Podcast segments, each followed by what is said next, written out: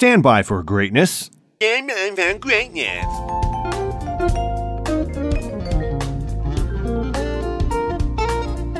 Hey, hey, ATL, what's going on? It's Blindside Channel Ocho Productions coming at you with another onset weather update. Happy Monday to you all. It is July the 10th, smack dab in the middle of summertime. Who's got a pool? Well, maybe not today. Here's your weather. High of 81 today, low of 70, so a little milder, a little cooler, and that's because we have a rain front. Rain front? Storm front coming our way. 80% chance of precipitation in the metro area going into the morning hour, higher chances, 60 to 70% there. And as the day proceeds on, the chances will lower 50% around noon, 30% around 2, and then after that should subside and just remain cloudy for the remainder of the day. Moderate to good air quality as the rain washes away all of that and we'll start all over again, back to moderate. The UV index will be pretty high. Once the sun peaks through the clouds, that is. Humidity up there, of course, and especially afterwards. And your sun will look to rise at 6:35 in the AM, if you could see it through the clouds and rain, and it'll look to set at 8:50 in the PM. And now for some English snail racing news.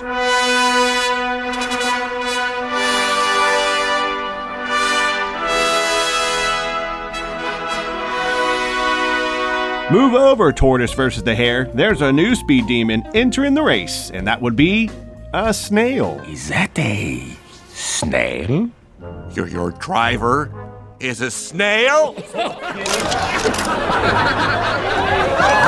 Back in jolly old England, the Snail Racing World Championships in Congham, England, have returned after pausing for Fauci's follies. AKA COVID. What happened to that guy anyway? Did he go back to his laboratory to hide out and play Frankenstein? Dr. Frankenstein.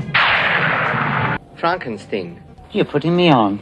No, it's pronounced Frankenstein. Anyway, founded by Tom Elwes in the 1960s after attending a snail racing event in France.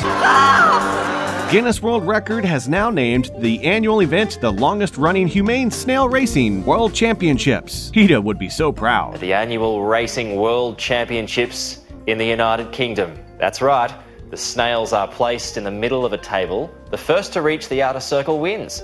The race features snails attempting, keyword there, to cover a distance of 13 inches. And the world record was set by a snail named Archie in 1995 with a lightning fast paced record of 22 seconds. The top prize is a tankard of lettuce. Actually, I'm not even mad. That's amazing. I'm blindside, moving at the pace of a snail, and I'm out.